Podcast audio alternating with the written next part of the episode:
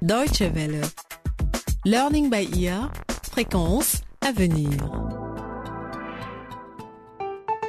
Bonjour et bienvenue dans Learning by ear pour un nouvel épisode de notre série consacrée à la création d'entreprises. Les éléments théoriques sont fournis par notre expert, Daniel Ouba, maître assistant au Centre régional pour le développement d'entreprises de l'université Inorero au Kenya.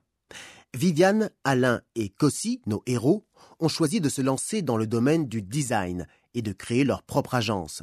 Ils demandent conseil à Monsieur Salanor, un proche de la famille de Viviane, qui a réussi en fondant une société de traitement des eaux. Le 4e épisode intitulé « Études de marché » commence justement chez Monsieur Salanor. Bien. Mes chers enfants, à nouveau, soyez les bienvenus. Merci tonton Salanor. Tonton Salanor. Oui. Votre maison est un véritable paradis. C'est beau. Merci. Vraiment, oui, c'est vraiment génial. Merci beaucoup. Bien, Alain, tonton, tu m'expliquais au téléphone que vous avez enfin trouvé la bonne idée. Une histoire de design, là. Oui, une agence de design. C'est pour conseiller les gens sur les formats donnés à une idée, à un événement, à une construction. Donc, c'est une entreprise de prestation de services. Voilà. C'est déjà pas mal. Ça va vous aider et ça va vous éviter de lourds investissements pour la logistique de production. Mais soyez plus concrets. En fait, il s'agit de vendre aux gens des idées sur le beau. Tu as un événement à organiser, un défilé de mode par exemple. Nous pouvons t'aider à donner une forme à tes idées. Te suggérer les meilleurs stylistes ou mannequins. T'aider à choisir les couleurs pour la décoration. Ou si c'est peut-être un mariage à célébrer, nous pouvons te conseiller en prenant en charge le côté artistique, le côté imagination. Quelle conception pour la robe de mariée, les couleurs et le motif du costume de l'homme. Ou tout simplement, comment et de quelle couleur décorer la salle de réception ou l'église. Hey, alors là, c'est nouveau chez nous. Vous voulez devenir des vendeurs de l'esthétique. Voilà. Il n'y a pas que les mariages et les baptêmes.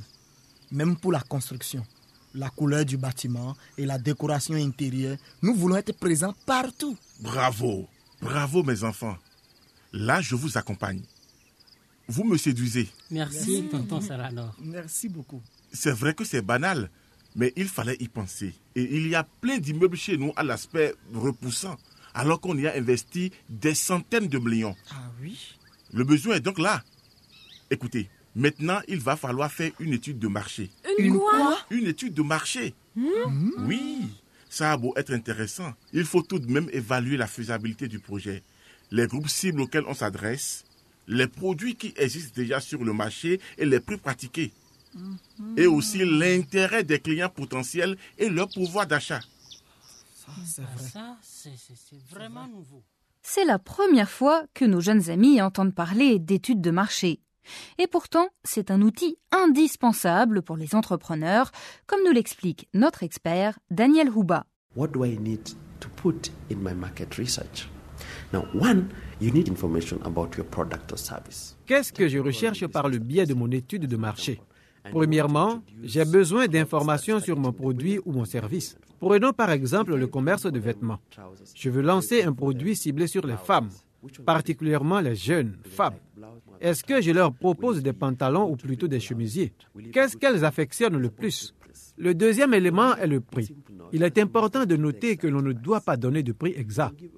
On peut proposer une fourchette de prix. Par exemple, si mon chemisier coûtait entre 1 et 2 $, vous l'achèteriez? C'est une possibilité. Un autre moyen d'obtenir des informations sur le prix est de poser une question ouverte.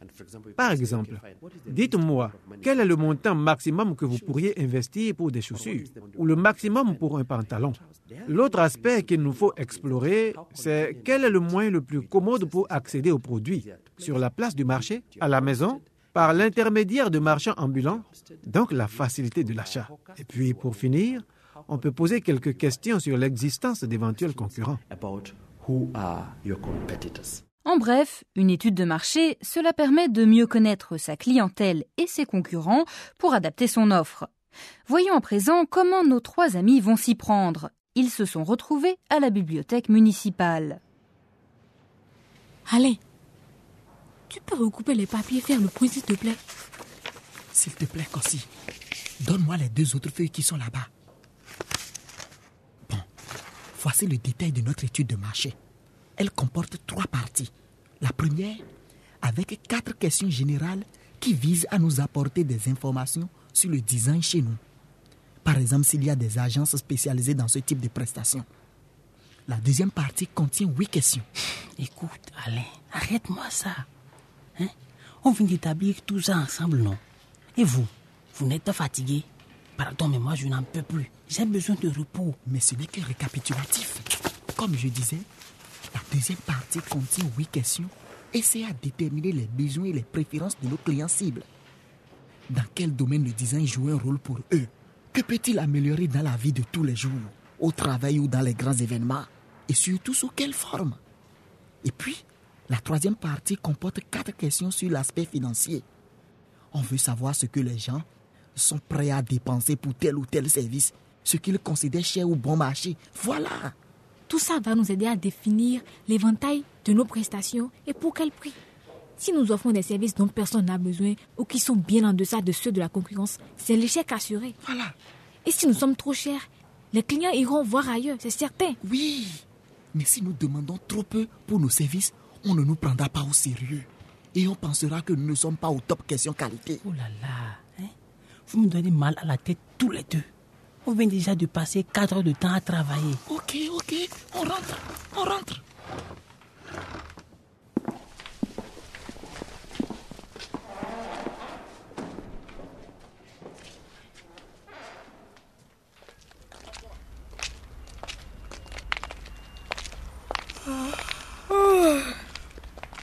Ah, ça fait du bien.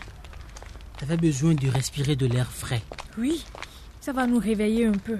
Bon, écoutez, puisqu'on connaît le profil des personnes à questionner, pourquoi ne pas les chercher dès maintenant? Ça nous fera gagner du temps. Oh, tu vas la créer tout de suite l'entreprise ou quoi? Laisse-moi respirer un peu. Oh, comme si... Allez, on dirait que toi, tu n'es jamais fatigué. Et puis, tu ne vois pas que depuis qu'on a commencé cette affaire, on ne fait que bosser. On ne se repose presque plus. C'est vrai que là-dessus, il a raison. Moi, j'ai envie d'aller m'aérer et tu devrais faire la même chose. On a tous besoin de se changer les idées. Oui, ça nous changerait de parler un peu d'autre chose. Et on sera plus concentrés quand on se remettra au travail. Bon. Je suppose que vous avez raison. Mais n'oubliez pas qu'il nous reste du pain sur la planche. L'entreprise ne va pas se créer toute seule. Et puis, rappelez-vous que c'est un engagement à long terme. Et ce n'est que le début.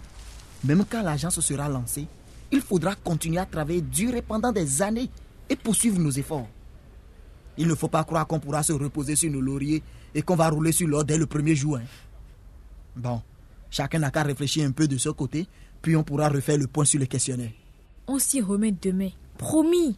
Bon, allez, moi je file. Salut. Salut, Kossi. Faire une étude de marché permet de se préparer avant de lancer ses propres produits ou services. Mais ce n'est pas le seul moyen. Écoutez le conseil de notre expert, Daniel Ouba. Il est possible d'obtenir des informations supplémentaires, par exemple auprès des autorités locales. On peut leur rendre visite et leur dire qu'on aimerait savoir quelles sociétés existent dans la région. Demander s'ils disposent de données intéressantes.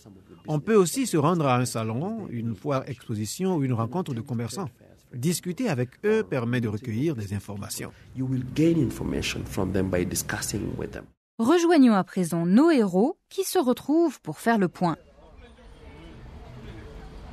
Les amis, j'ai fait des recherches de mon côté et j'ai trouvé plusieurs autres moyens pour obtenir des informations sur le design chez nous. Quoi par exemple? Le sondage, Alain. Nous pouvons faire un sondage par une structure spécialisée dans le domaine. Il y en a plein aujourd'hui. Ils peuvent améliorer notre questionnaire et ce sera à eux d'aller dans la rue pour interroger les gens sur le sujet. Super. Comment voulez-vous qu'on le fasse nous-mêmes?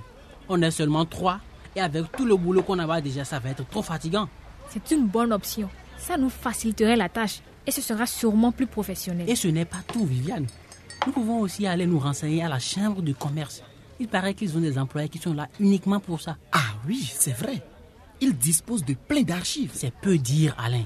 Ils sont même tenus de conserver des dossiers des entreprises de tout le pays. Toutes les données sont digitalisées et nous pourrons les consulter tranquillement. Super. Ça me fait penser au service des impôts. Toutes les sociétés commerciales sont répertoriées là-bas. Année de création, capital, chiffre d'affaires, année après année. Oui, mais je pense que ça, c'est confidentiel. Par contre, on peut rendre visite aux autorités locales.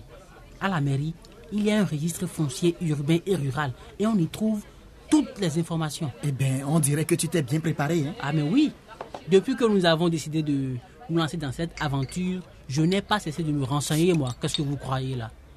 On peut aussi aller au cybercafé pour faire des recherches. Ça va vite, c'est efficace. Ah oui? En surfant sur le net, Alain, on va certainement tomber sur des sites qui nous renseignent à merveille. Super. Bon, les amis, ça va être tout pour aujourd'hui. Je vais devoir vous laisser car j'ai un rendez-vous très important. De travail? Pourtant, tu dis tout le temps que tu as besoin de repos. Et qu'on n'arrête pas en ce moment avec la création de l'entreprise. Vous savez, on est motivé ou on ne l'est pas. Hein? Allô? Oui, Nadia, j'arrive, je suis en route. À tout de suite. Un rendez-vous, oui, mais pour parler boulot, je ne suis pas sûre. Oui, c'est ça, rigolez. Marrez-vous autant que vous voulez. Il n'y a pas que vous qui avez le droit d'être amoureux, non? N'importe quoi.